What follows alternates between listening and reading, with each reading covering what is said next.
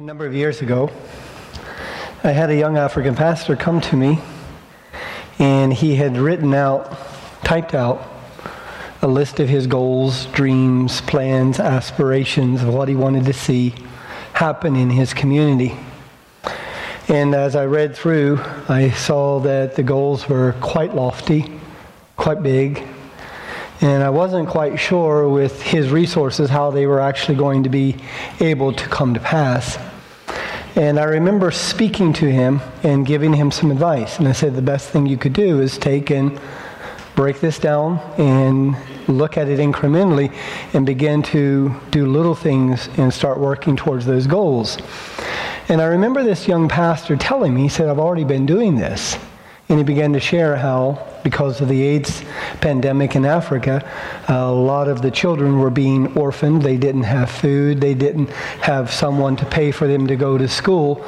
And he began to share how that they had pulled their money, uh, had done what you had done this morning. They reached in and they grabbed the coins, the money out of their pocket, and they pulled their money and they were able to collectively buy two to three bags of cement. And so they took that cement, went down to the river where the sand was free, used the apparatus to make the cement blocks.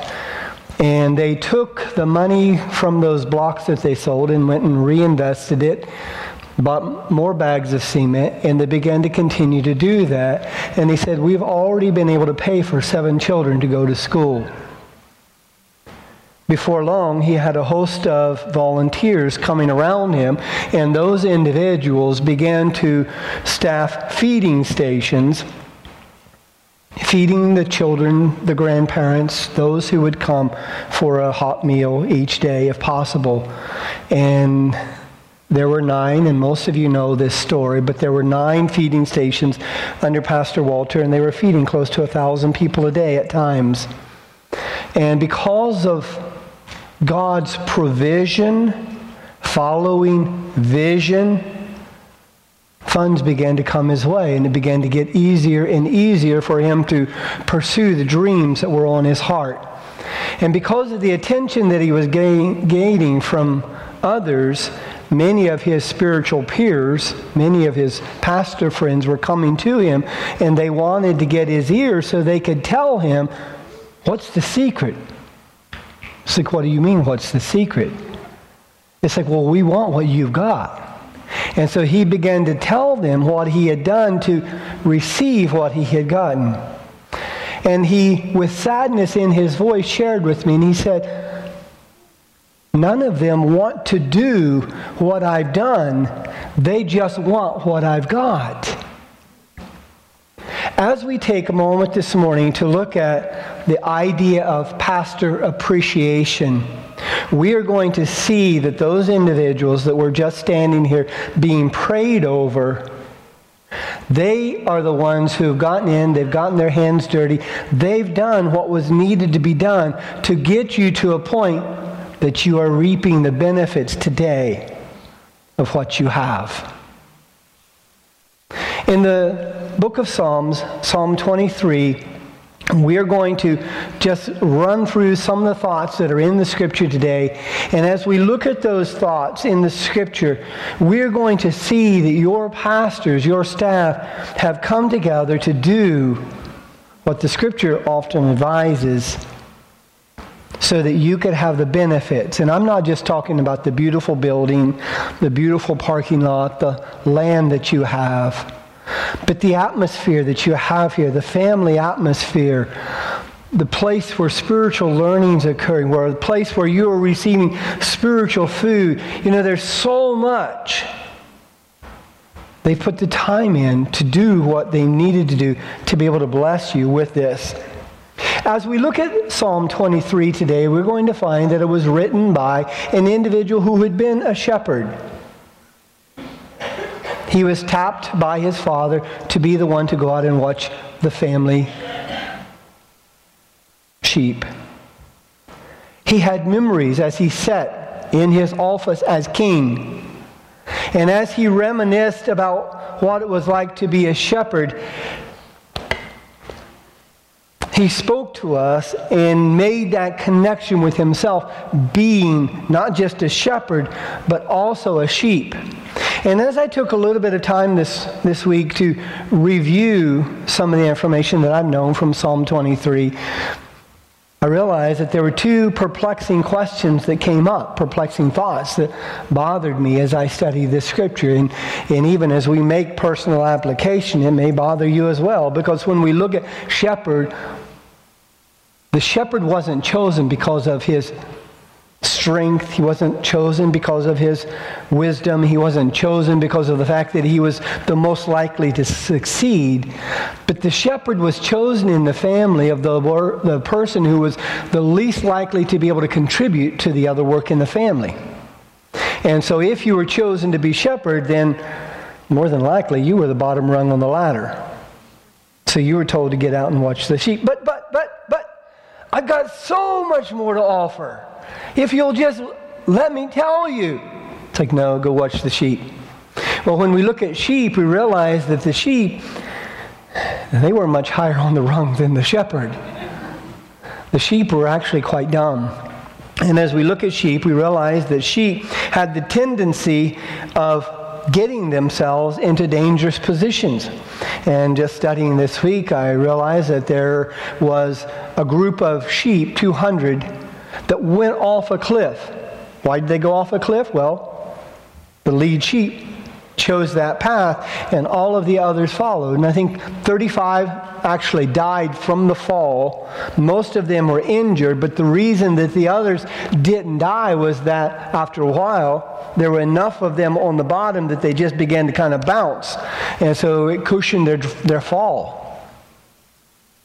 Not only are we tend, have a tendency to get into danger, but we also do not have the ability to guide or care for themselves.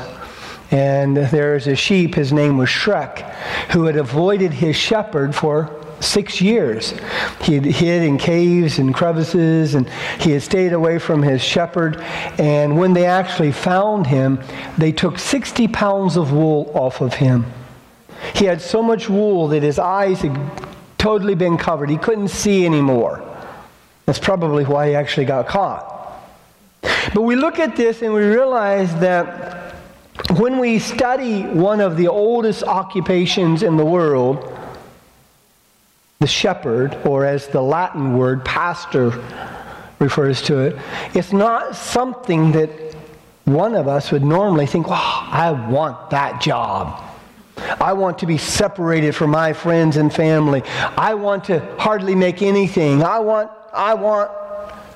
It wasn't the job that you pursued. And when we look at sheep, well, we don't really care to look at ourselves as being that dumb. But we see here that King David had fond memories of himself as a shepherd. And so when we look at Psalm 23, it speaks to us and tells us the Lord is my shepherd. He didn't say that the Lord was the shepherd of the earth, but he made it personal. He said, The Lord is my shepherd. He was not ashamed of his former occupation, even though all of ancient Israel would have looked at it as the lowest of all jobs it could have been had. And as he looked at this job, we see him attributing the task or responsibility to God, and God seemed to be okay with that. God is my shepherd. And when we take a moment to look at that, we realize that David felt like he needed that shepherd because he realized that he was just as dumb, just as helpless as the sheep. And for any one of us to be able to embrace that idea that the Lord is my shepherd, then I have to, like you, have to acknowledge the fact that I'm just a dumb sheep. I can't guide myself. I can't care for myself. I need someone to be there to watch over me. And so, as we look at the work of the shepherd kicking in, we see David going on to say that I shall not want. And in Well, I could be carefully here because we could say there are a lot of millennials that say, I shall not want, and lay, can live at home and live off their. Uh, I'm going to stop there. Because the millennials have a great place in our society. But we look at this and we see God, the shepherd, was there to provide for us. But there's an aspect to that. The other side of the coin is that we have to make a decision that what he provides is what I'm going to receive. If you think of Israel leaving Egypt, what was one of their first problems? Well, they began to get tired of the manna that God was so kindly providing for them every day. And so we see them beginning to mumble and complain, and it's like, you know, all we've got to eat is and so it's not just a matter of God providing, God the shepherd providing, but it's a matter of our heart. Am I willing to receive what He is providing so that I shall not want? David goes on to make another comment, and that is that the shepherd makes me lie down in green pastures and he leads me beside the still waters. One of the interesting parts of a sheep in his life was that he would not lie down if he was afraid, if there was any friction in the, the herd, if there were flies that were bothering him, or if there was a time of famine, there was hardly any food. A sheep would not lie down. And so it was the responsibility of the shepherd to care for these sheep, to place them in these green pastures so they could be well fed, so they could drink to their heart's content, and then re- lay down. And I look at this and realize that shepherd, or sheep were rather timid animals. And so if there were any danger on the horizon, it would threaten them and they wouldn't lie down. They were also social animals. And so if there were any problems in the flock, the herd, they couldn't lie down.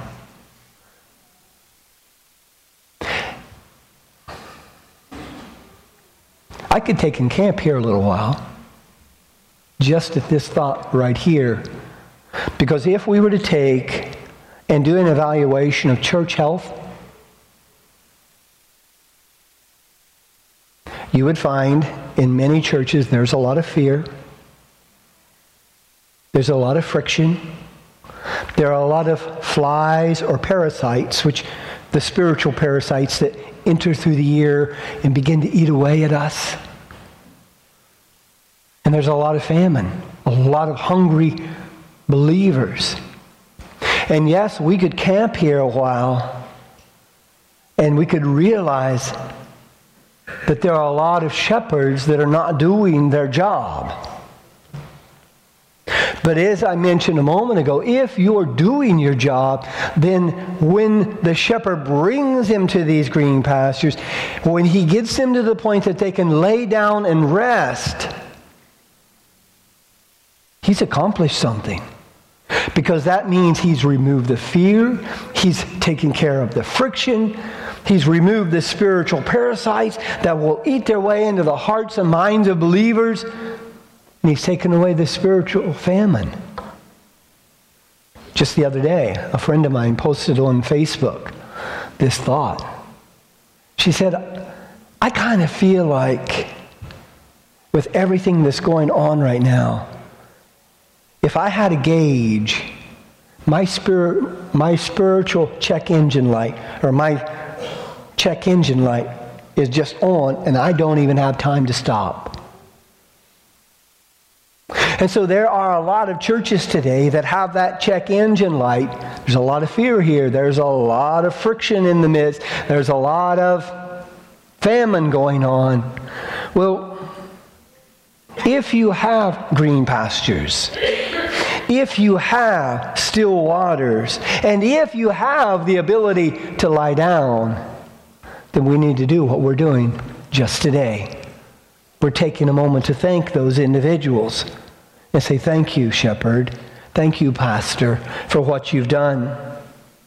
The next thought comes in direct correlation to the green pastures and the still waters because in this we see that it speaks to us of soul restoration. He restores my soul.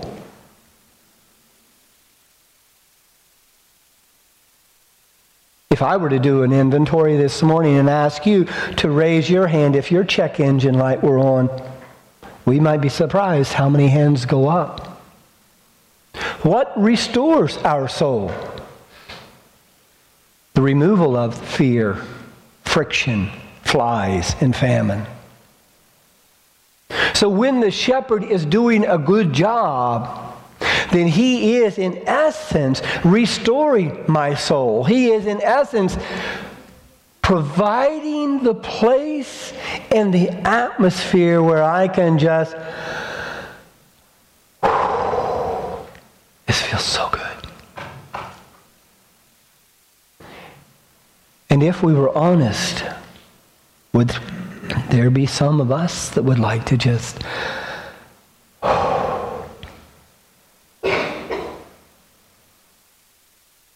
the tendency for us is that when individuals come in and try to remove the fear and they try to remove the friction, we tend to want to fight. And this is where the rod and the staff comes in. It's just one tool. Why did he say his rod and his staff? It's not like he went around with two sticks. It's not like he carried two big sticks, but it was the shepherd's crook. It was a stick, a walking stick, with a hook on the end. And it had its purpose. And it was a twofold purpose. One was to protect, the other was to correct. We all love the protection side, but very few of us want the correction side. And so when we look at the protection side, we realize that the shepherd would use the stick if some of the sheep were getting out of line or moving the flock in the wrong direction. He would take and tap the sheep and thus keeping it in line. Or if they were going into dangerous areas or going where there was no green pasture or there weren't still waters, he would use that to protect them from themselves. As you read the story of King David, you also know that when he stood before King Saul and was trying to get his right to be able to go out and fight Goliath, he had to brag a bit and say, Oh, yeah, I've killed bear and I've killed lion. I remember a number of years ago, Dave, or Pastor Bob had videotaped some of the Into the Pride back when he, I think he still does, the videos for the missionaries. And I remember watching the movie with Dave Salmoni, and in it, he was sent in to help care for a pack of a group of lion, a lion pride, and help bring order back to them. And he basically lived in a tent out by a lake and his one source of protection for himself was the shepherd's crook. And in it, he demonstrated one day about how he would take and use this to protect himself if a 500 pound lion were coming at him to eat him. And so he's showing how that if you took this stick and would ram it into the mouth of the lion, it would stop it from his charge and would run away. And so he's taken this gourd and he's hung it up from a tree limb and he's there taking it and he's poking it. So it's helping to refine his instincts. And I remember getting to Africa and realizing that lions are definitely different when they're free and out roaming than when they're across the fence and you're looking at them in a zoo. And I remember one of the first encounters that I had. Uh, we had been looking for lion, looking for lion. We wanted, like many of you who have gone to Africa, to be able to see the big five. And I remember off in the distance in the bush, we saw, we caught a glimpse of something. And I remember slowing down and, yeah, yeah, it's a lion. And it walked out and it walked right up to the vehicle and then walked right in front of the vehicle. And I had my window down like a dumb American. And, you know, I'm watching this lion and I'm seeing this cold, deathly stare. And as he got, as the lioness got closer and closer to the window, I found my way over to the window lever and I started, ah. there goes the window. So much for this brave missionary. And I thought about the shepherd's crook and how to be that close is a little too close for comfort. But if the shepherd were doing his job, he used that for that very same thing. He placed himself in harm's way so that he could protect the sheep. It was not just a rod of protection, but it was also a rod of correction. Many years ago, I'm not sure that I haven't seen this particular picture of late so much, but many years ago, I remember seeing the picture of the shepherd, and around his neck was a sheep that he was carrying. And as we look at that, our mind kind of goes to the grandfather that's carrying his little girl on his shoulders, his little granddaughter and realizing, you know, that you love that little granddaughter so much. Well, that's not the picture that it's actually portraying. Because if there were sheep that were on his shoulders, something had happened. And most typically, it was a bad sheep because it was leading the sheep, the other sheep toward the cliff, or it was leading them into places of danger. And there were sheep that would rise up and want to take over the herd. And so we have them kind of going their way and to correct that problem, he would take that, that rod and he would break the sheep's leg, and thus it would have to be carried. And because of the close proximity to the shepherd, that sheep realized, I can trust this guy. He's caring for me. He's loving me. He's there to help me. And so there are times in some of our lives that we may have had our spiritual leg broken. And that's hard. It's hard to accept the fact that there are times in our lives that we've got to have our spiritual leg broken, that we've got to have certain things administered to us. But we realize, just as David did, the rod was not there just for protection, but it was there for correction as well. And so as we walk this journey, we realize that sometimes the sheep, the shepherds aren't always nice. But in essence, he's caring for the whole of the herd, not just individuals, even though he does individuals as well. There's one other thought that I want to touch on before I wrap up this morning, and that is the idea that the scripture tells us that he anointed my head with oil. And just a casual reading of that, you may think, well, when David, as a young boy, shepherd out in the field, was called in, and the prophet Samuel takes and he anoints his head with oil, think, oh, He's going to be great. He's going somewhere. And so when we were anointed with oil, it's like, oh, God's got great plans for my life. Well, actually, it wasn't that at all. The problem with flies, ticks, parasites, they would target the ears and they would go in, and if there were no oil applied to the head, placed into the ears, then those flies and parasites would work their way in through the ear canal, and they would lie, lay their eggs inside the ear canal, and then when they hatched, they would begin to eat away at the brain. And these animals would have such pain because of this that it's been known for them to literally crack their skull open where they're banging their head against rocks or something hard so much that it actually just cracks their skull. And you look at this and realize that it wasn't just a nuisance like flies are to us, but it was needed. And so as we look at the idea of Psalm 23, in light of Pastor Appreciation Day, we realize that in some ways I've not painted a real pretty picture.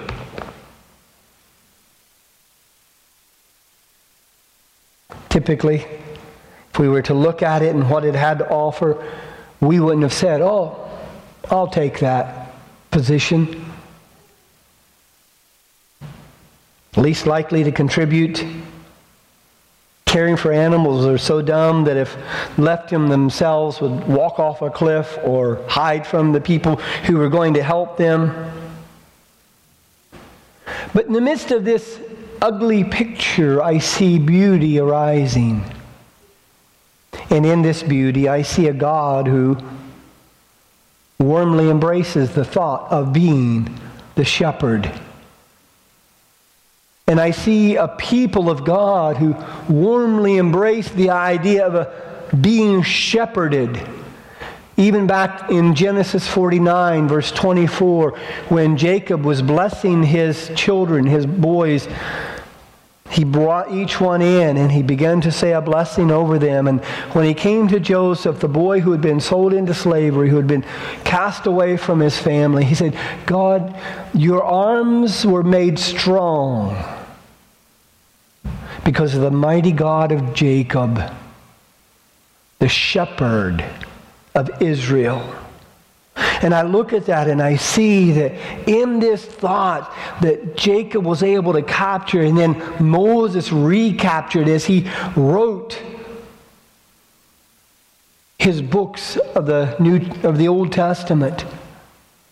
And then we jump over to John chapter 10 verses 11 through 14 where Jesus makes this comment, I am the good shepherd. I'm not a hireling. I'm not going to run when the wolf comes. I'm not going to run when the bear comes. I'm not going to run when the lion is present. I'm not going to give in when there's some bell sheep that are trying to take over the herd. I'm not going to. I'm not going to. But I'm going to be the good shepherd. We find then ourselves in rather good company.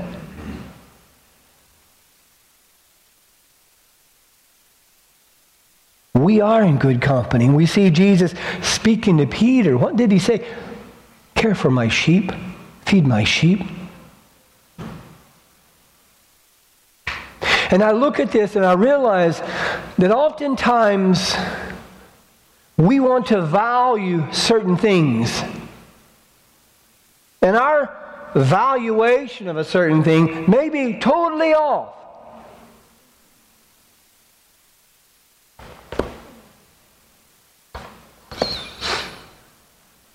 You don't have to look far for me to get that. Because my wife is a yard sailor. And she pulls up with all this junk out in the car that people chose not to throw away in the garbage. I love you, sweetheart.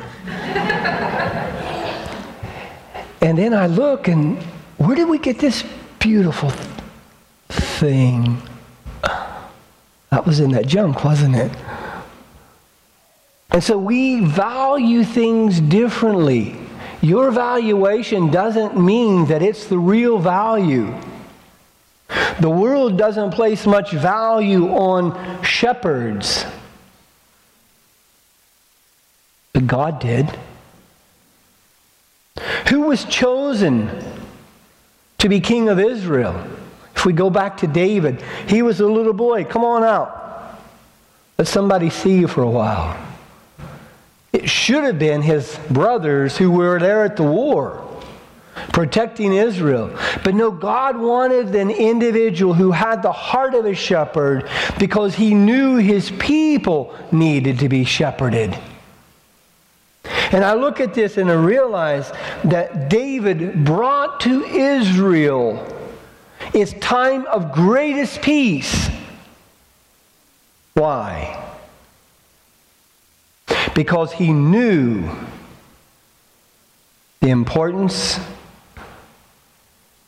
and respon- important responsibilities of a shepherd, and he implemented that into his leadership of Israel.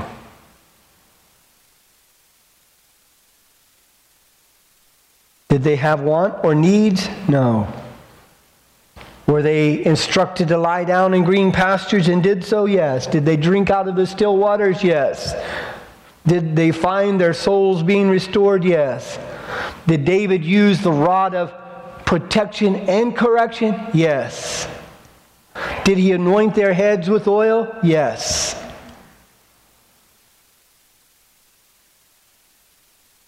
God wanted someone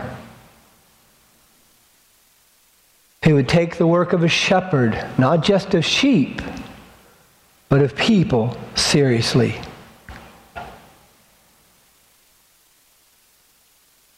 And so I say to you, if you are enjoying green pastures, thank your shepherd. If you're enjoying still waters, thank your shepherd. If you're finding that your soul is being restored, thank your shepherd. If you are being protected, thank your shepherd. If you are being carried around this morning on the guy who has the hazmat suit on, Thank your shepherd. Because God knew there was great value in being a shepherd. And even though we may not particularly care for the picture that he often paints, I would have loved to have been a different animal. Maybe a grizzly bear, a lion, not a dumb sheep. But the first step of getting help is knowing who we are in the eyes of God.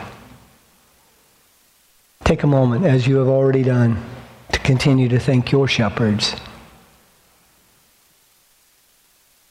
Do you remember my opening illustration?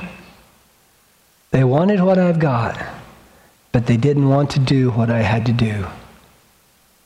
Pastors, thank you for doing what had to be done to not just get us to this point, but even look into the future so that in 25 years, when some of you come back, this is a great place. God bless our pastors. Amen. Thank you, Pastor Rick, for those words. I don't know how many times I've heard that scripture and never thought of it in those terms. Thank you for speaking God's words today, and my wife was reminded or reminded me. She said, "Now see there, I get to break your leg when you get out of line." and I said, "Well, good luck carrying me."